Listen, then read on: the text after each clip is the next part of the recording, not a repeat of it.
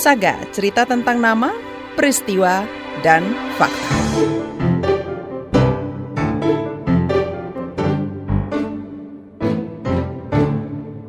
Saudara, di Indonesia, baru kota Bogor di Jawa Barat dan Kabupaten Kulon Progo di Yogyakarta yang serius dengan kebijakan anti rokok.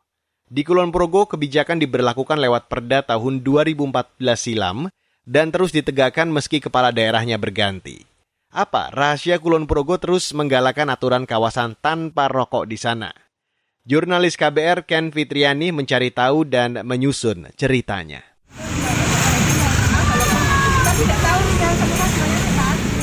Di alun-alun kota Wates, tampak papan bertuliskan kawasan tanpa rokok. Tapi di sekitarnya terlihat beberapa orang yang merokok. Alun-alun adalah tempat publik dan seharusnya jadi kawasan yang bebas dari asap rokok. Tapi tak semua orang paham soal itu, termasuk warga bernama Roy Romadona. Ya kalau untuk program itu belum belum tahu juga. Tapi setuju dengan adanya program itu? Setuju aja asalkan diberikan fasilitas yang memadai ya. Kalau memang rokok tidak boleh ya pabriknya aja sekarang tutup. Aksi yang mereka namai dengan Grab Yo Puntung Rokok di alun-alun Wates. Yuk ikutin. Alun-alun kota Wates termasuk sasaran dari kegiatan Gropyok Puntung Rokok sejak tahun 2018 lalu. Hendri Kavaso Listio Darmawan terlibat dalam kegiatan ini. Kita bisa membantu membersihkan puntung-puntung rokok yang tersebar. Dan kita juga bisa mengedukasi warga atau masyarakat terkait rokok sendiri.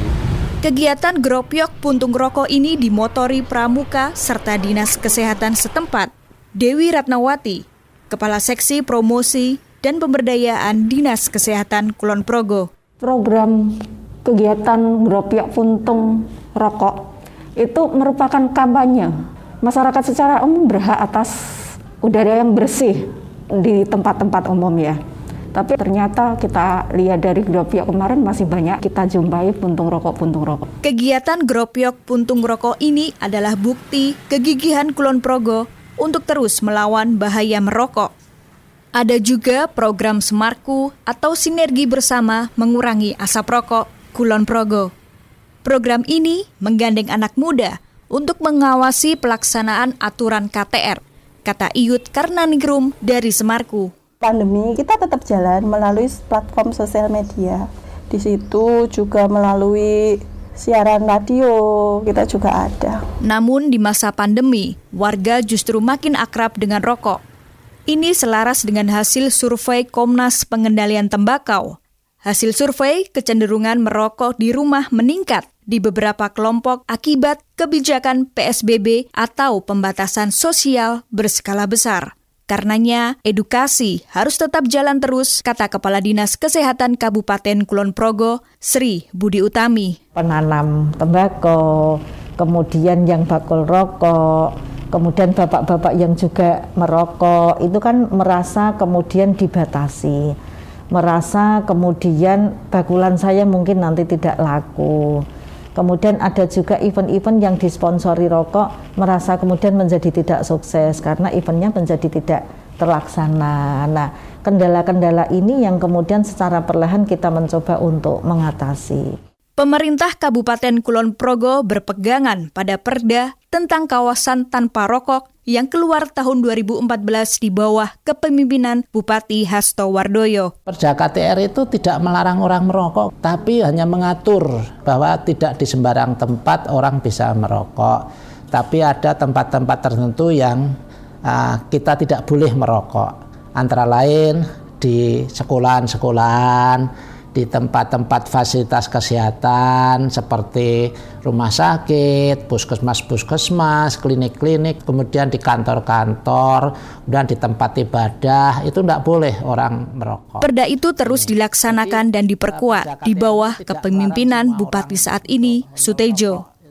Sebagai penerus, Bupati Sutejo punya visi yang sama untuk Kulon Progo. Kami punya tanggung jawab untuk melanjutkan mengamankan kebijakan itu. Karena apa?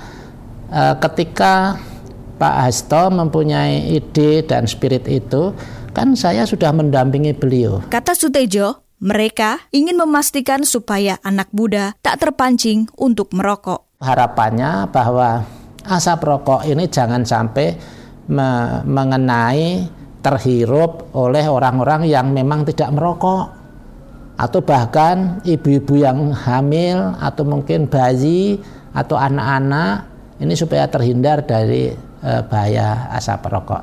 Jadi kita tujuannya adalah e, melindungi masyarakat dari bahaya asap rokok. Saya kira publik sudah paham bahwa ada ekses negatif uh, asap rokok itu bila terus terhirup uh, masuk ke tubuh manusia. Demikian Saga KBR, saya Ken Fitriani. Terima kasih sudah mendengarkan.